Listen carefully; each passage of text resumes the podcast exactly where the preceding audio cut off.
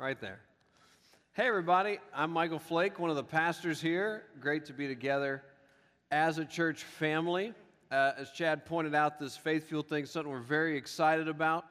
And uh, in case you did not get a card, you can always grab one from the info table. And then each month there'll be a different uh, kid spotlighted in the card that you can learn more about, pray for, get to know a little better, feel more a part of the Faith Fuel family with access to success. Whether you're cautious about Jesus, curious about Jesus, or committed to Jesus, there's room for you here in our church. We are so glad you're here. This is a safe place for you to learn, to grow, and to change. So long as you don't have it all together, you'll fit right in. And the round reminds us we're all active participants as we stay on this journey together. We're all here to receive something this morning, but we also all have something to give. So as we soak in the grace and truth of God's love, we can also pour out love by serving others. Today we continue in our Lenten series called Running on Empty. We are looking at some of the places where Jesus met people at their point of need. The Bible is full of these kind of accounts. And so today we want to continue with that Jesus meeting people at their point of need. Now, Lent refers to the 40 days preceding Easter. It's a time when many Christians reflect on our own points of need, our personal needs, our collective needs as a community, as a country, as humanity. And what we often realize is that there are places where our lives are running on empty that you and I are running on empty. So, my prayer for this series would be that we would encounter Jesus, whether for the first time or in a new way, we would encounter Jesus in our needs and in our emptiness. And thus, we would be able to help other people, even in their needs, even in their emptiness, to encounter Jesus. So this morning I'm going to just start off with a deep end question. We're not going to we're going to dispense with pleasantries and go right to it, all right? Not very southern, I know. Here it is. What's been a really difficult part of your life over the past few years? Again, just jumping right in. What's been a really difficult part of your life over the past few years? A place in life where you feel like you've hit your limits a place where you have realized that you cannot be and do all that you need to be and do. Or maybe it's a place where uh, it's a place of dysfunction that the rest of your life is contorted around. What's been a really hard place in life for you? Next question. What would happen if Jesus Christ started to significantly change that area of your life? What would happen if Jesus Christ started to significantly change that area of your life? What if Jesus started to transform that area of life in a good way? What if he started to bring some healing into it? What if he brought some redemption into it? What if he started to redeem that entire area of life? What would you do? Initially, our response is something like, I would love it. That would be great. And the answer, it turns out, is a little more complicated than that. Because in John chapter 5, Jesus asked a man a very pointed question. We're being very pointed in the intro today. Jesus asked a man a very pointed question. He asked him, Do you want to get well? The, the point here being that Jesus has all kinds of power, that Jesus can bring healing into the hurting and broken places in our life. Jesus has all this ability, and yet Jesus is also pointing out that there is part of us, maybe even a large part of us, that does not want his healing. So, what we're going to do this morning is explore this further by looking at the passage that Georgia read for us earlier, uh, the story of the demon possessed man meeting Jesus in Mark chapter 5. So, what we're going to do, this is kind of the outline, we're going to walk through that passage, and we're going to walk through that passage in such a way that at the end, we can compare the demon possessed man to the townspeople, and then we will compare the demon possessed man to Jesus' disciples. All right? That's what we're going to do. Hopefully, we will make it out in time to beat the Methodist to Denny's. Verse 1, we begin they went across the lake to the region of the Gerasenes. Now, one thing you will learn as a pastor is that if you pronounce biblical words with confidence, people think you know how to pronounce them. So, to save myself the embarrassment of pronouncing this region differently every time it comes up, I'm going to simply call it G Town. So, Jesus and his disciples get in a boat and they go to G Town. And when they get to G Town, they have a man who runs out to meet Jesus. What do we know about this man? The chief thing we know about him is that he is possessed by a demon. And because of this, verse 4, he had often been chained hand and foot, but he tore the chains apart and broke the irons on his feet.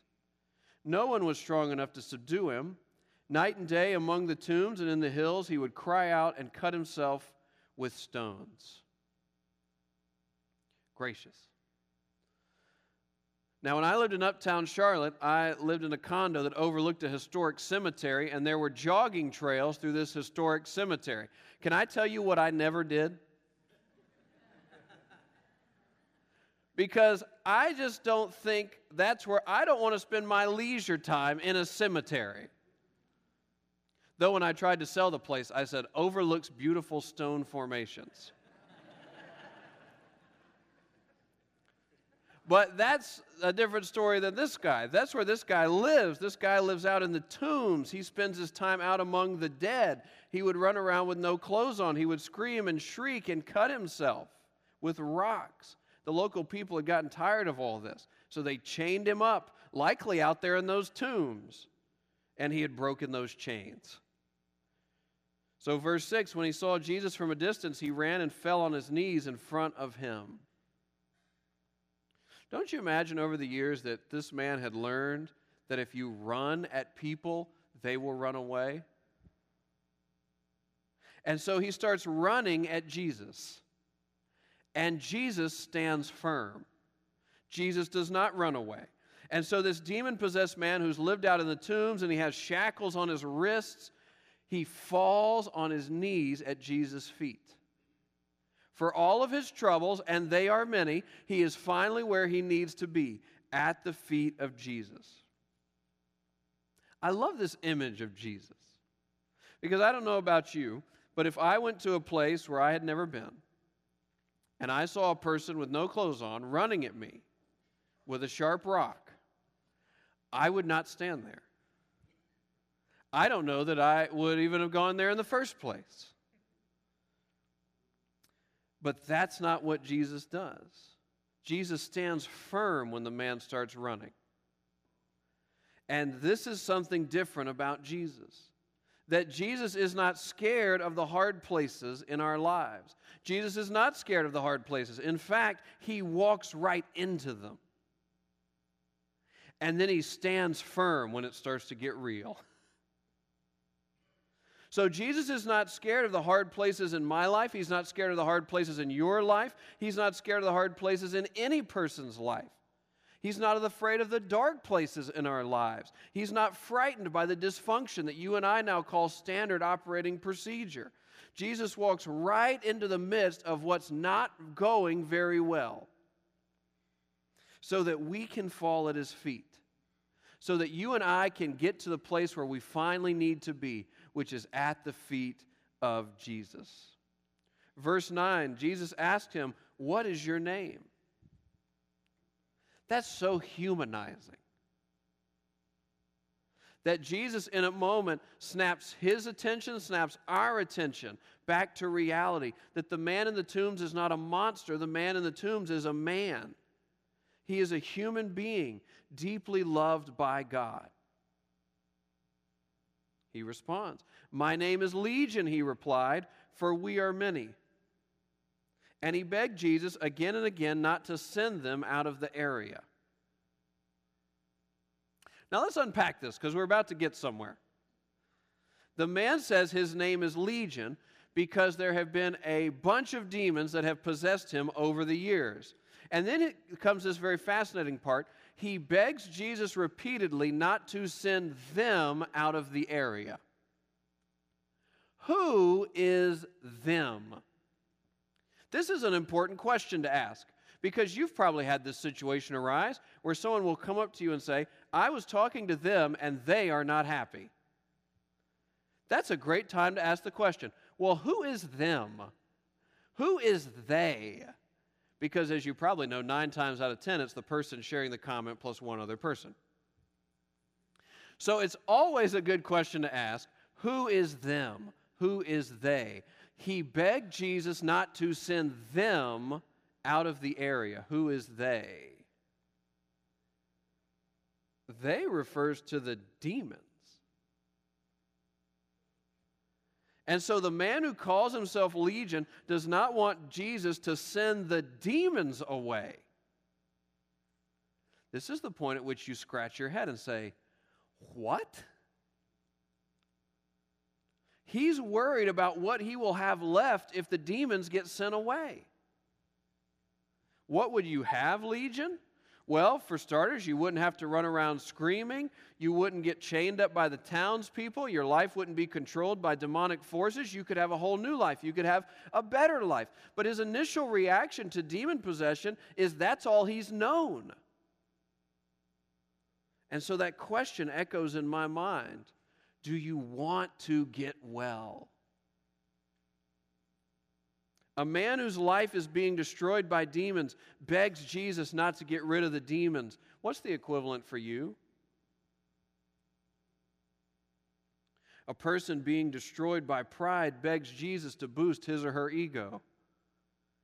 A person who's being destroyed by an addiction asks Jesus for any solution other than recovery. A person being destroyed by their rebellion against God begs Jesus to stay out of their life. Do we truly want to get well? What would happen if Jesus started to bring healing and transformation and redemption into some of these hard places in our lives? Will we hold on to what we know, no matter how destructive it is becoming? The story continues.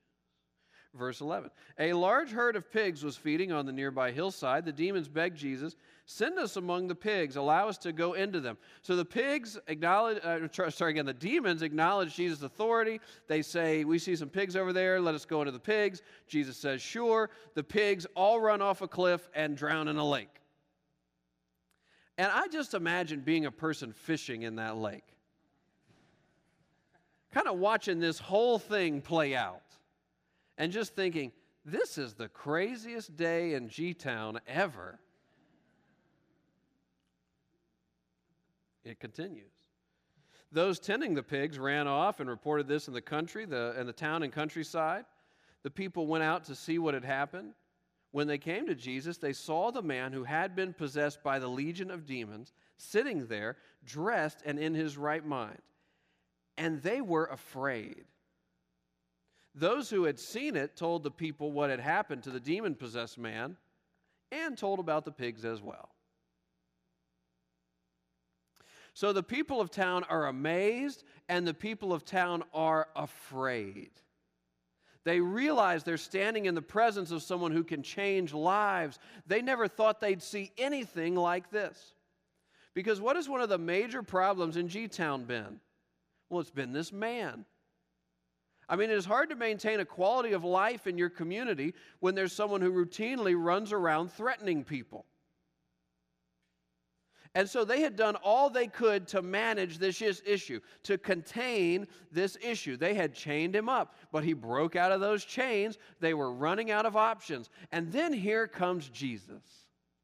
And Jesus brings real healing into this situation. Jesus sets this man's life in a new direction. His biggest issue and G Town's biggest issue got solved in the same moment. You would think the mayor of G Town would come out now and declare it is Jesus Appreciation Day. And here's a key to the city, Jesus. Is that what happened? Verse 17. Then the people began to plead with Jesus to leave their region. What? Jesus just brought healing into the situation of that region. Now, it did get a little messy when all the pigs ran off the cliff. Jesus' solution was messier than the town people's containment strategy. It was also a better long term solution for them. This account is starting to uncover something about human nature that though Jesus' solution was better long term and far more life giving, it was messier. And so the townspeople, what did they ask Jesus to do? They asked him to leave. This is uncovering something about our willingness as human beings to hold on tightly to bad predicaments and severe dysfunction because at least it's a dysfunction we know. We adjust our pain threshold so that what is painful feels comfortable and what would bring healing feels painful. That's my summary of what's happened in the Gerasenes. What was painful had become comfortable, and what would bring healing felt painful.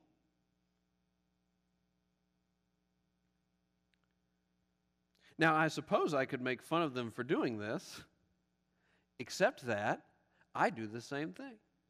I imagine you do the same thing.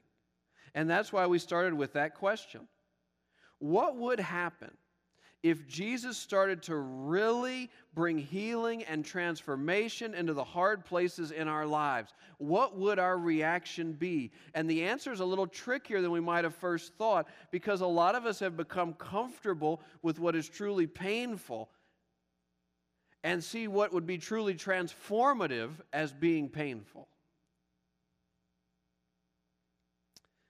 But there is hope. There is hope. There is boundless hope. And we start to see it towards the end of this account. As Jesus was getting into the boat, the man who had been demon possessed begged to go with him. Jesus did not let him, but said, Go home to your own people and tell them how much the Lord has done for you and how he's had mercy on you. So the man went away and began to tell in the Decapolis, which is his region, how much Jesus had done for him. And all the people were amazed. This is a beautiful picture of redemption. And so to see it, I now want to contrast this formerly demon possessed man with the townspeople. Though both initially resist Jesus' healing work, the man in the tombs winds up receiving it, while the townspeople reject it. He decides to live for Jesus, while the townspeople tell Jesus to leave. So they had both had some initial resistance to what Jesus was trying to do. He said, Please don't send the demons away. And the people in town were like, You need to leave. We liked our crazy life a lot better. Though they had both initially resisted it, he circled back on that and said, You know what? That's not how I want to do this. And so he decided to re- uh, receive what Christ was doing and then to live for Jesus. Now, it's Jesus who's doing all the work. Jesus is doing the transformation that you and I cannot do ourselves. We need that transformation to come from Jesus. But the decision we face is this Do we want to reject the healing work that Jesus is doing, or do we want to accept the healing work that Jesus is doing? In other words, do we want Jesus in, or do we want Jesus out? As you think about what you face in life or some of the harder places in life, do you want Jesus in or do you want Jesus out? Think carefully about how you answer that question. Because if Jesus gets in, it might get a little messy. The containment strategy, the maintain the status quo strategy that you and I have worked so hard to, to create may go out the window because Jesus will be in control. And so things might get messy. Things might also get transformed, but they might get messy. This leads to me wanting to compare the formerly demon possessed man with Jesus' original disciples, his official disciples. And you might say, well, Michael, Jesus' official disciples are nowhere in this account. And I would say it appeared that way to me at first, too. But look at how the passage begins. They went across the lake to the region of the Gerasenes. When Jesus got out of the boat, I will repeat. They went across the lake to the region of the Gerasenes when Jesus got out of the boat. We are back to this age old question who is they? And when you read the preceding verses, what you'll figure out is they refers to Jesus and his original disciples. So the disciples are in the story, and unless Mark got sloppy with his pronouns, where are they? They're in the boat. They saw this guy running around without any clothes on with that sharp uh, rock, and they said, No, thank you.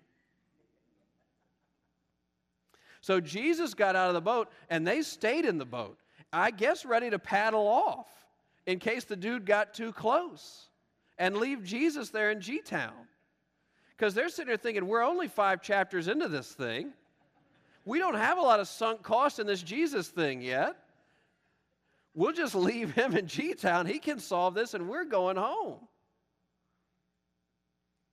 And so then at the end of the encounter, what does the formerly demon possessed man want to do? He wants to get in the boat. And what does Jesus say? No. Don't get in this boat. You cannot get in this boat. I don't need anybody else in this boat. I'm trying to get the people in this boat out of this boat. So Jesus tells the man, Go tell people what God has done for you. And that's exactly what the man does. So here's the comparison the man in the tomb spreads the message of how much the Lord has done for him. That's Jesus' exact quote. He spreads the message of how much the Lord has done for him. The disciples stay in the boat. This is the difference between spreading and containing. This is the difference between people who see life following Jesus as about spreading, spreading his love, spreading his joy, spreading his peace into the world around us, being willing to say how good the Lord has been to us. Versus those who see the Christian life as primarily about containment. Get into a boat and look out at a world that seems dangerous and say, Well, thank goodness I'm in this boat. Jesus says at the end of the passage, I don't need more of my followers in this boat. I need more of my followers out in the world spreading the message that no one is too far from God. You're not too far from God.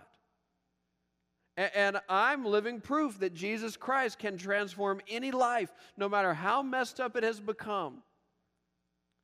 This is redemption. This is the kind of redemption that Jesus offers. This is how Jesus redeems. That Jesus redeems us by transforming our lives, even the tough situations. Jesus transforms our lives, even the tough situations, and then he makes us messengers to tell others what he has done and is doing in our lives. And it says that the people, when they heard this, this man who had lived in the tombs, when they heard what he said, they were amazed. Probably because they had enough backstory on him. And they said, uh, We don't know much else about this uh, fellow who got out of the boat. But clearly it made a difference in your life. The point being, you don't have to be invincible. You don't have to know everything about the Bible to do this. Jesus told the man to go and share what the Lord had done for him. Didn't ask him to be invincible, did not ask him to know everything about the Bible, because there is something refreshing when a person can say with vulnerability, My life's not perfect. It's not even close, but I'm moving in a new direction. I'm moving in a good direction. I'm moving in the right direction, and it's following Jesus that has made the difference. So I take this little passage about this man in the tombs as Jesus breaking out of two containment strategies. One, the hard places in our life that we would rather contain than actually have healing brought into them. And then number two, that life following Jesus is, is about spreading and breaking out than just containing and being held in this little boat. Oh, it's a nice little boat, though. And if that dude started running at me, I could paddle away. So here's my wrap up question for you. As you think about a tough situation in your life, what could Jesus' redemption look like? Remember what we said about what Jesus' redemption looks like. Jesus redeems us by transforming our lives, even the tough situations, and then making us a messenger to go and tell others what he has done and is doing in our lives as you think about a tough situation in your life, what could Jesus' redemption look like? And what could you learn from the example of the man in the tombs?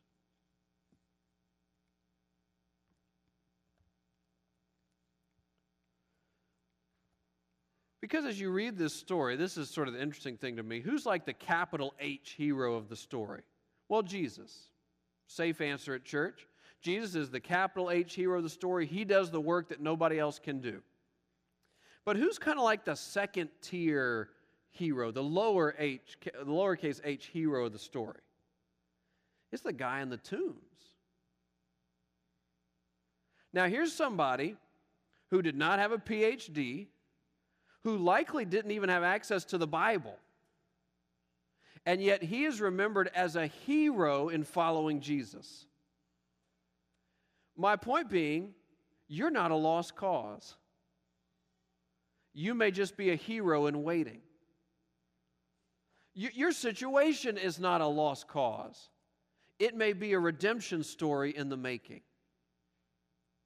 The difference in all of this is getting to the feet of Jesus. His troubles, though they were many, began to take on a new light when he got to the feet of Jesus. Your troubles, though they are many, may begin to take on a new light when you get to the feet of Jesus. It might get messy. It might get very messy. There may be moments you look up and say, That's it, I want Jesus out. That's a more natural response than you might have realized you were going to hear in church today.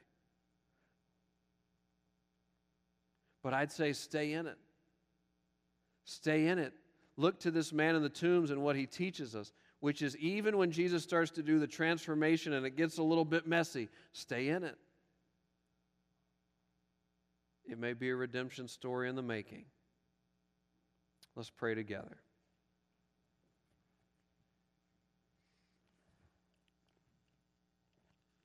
Let me give you a chance to pray, a chance to talk with God about whatever it is He's stirring in your heart or in your mind.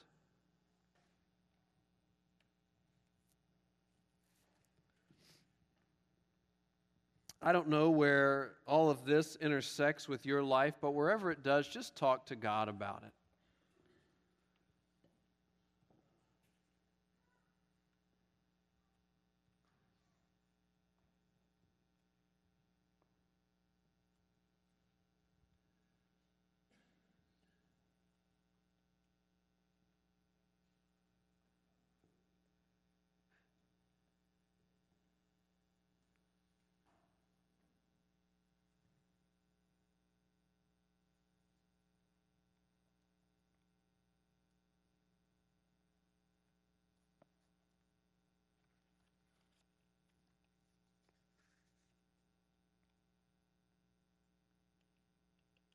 Lord, the question they had to ask in the Gerasenes is the same question we have to ask ourselves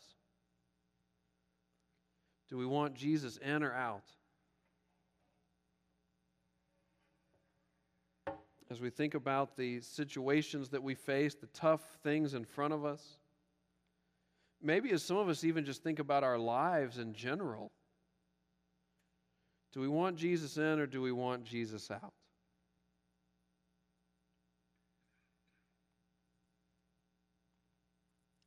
One of the hard parts of that, of course, Lord, is that sometimes we just feel unworthy to even be around you.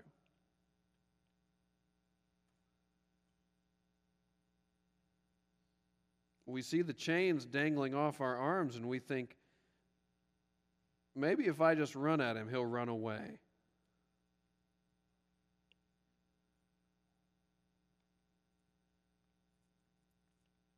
This account from Scripture is a beautiful reminder that we can come to you, in the words of that old hymn, just as we are.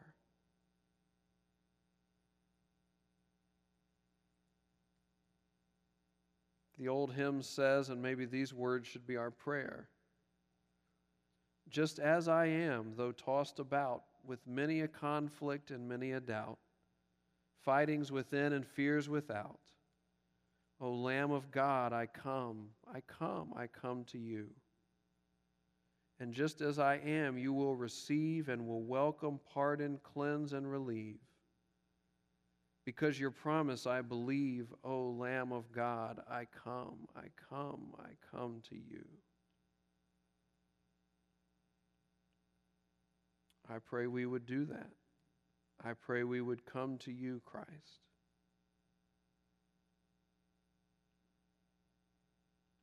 And we would lay parts of our lives at your feet. Maybe we, for some of us, we need to just lay our entire life at your feet and say, I cannot do this on my own anymore. I need you to take control. We pray these things in Jesus' name. Amen. Amen. Well, let's stand. Let's worship God with our voices, our offering, and our prayer requests.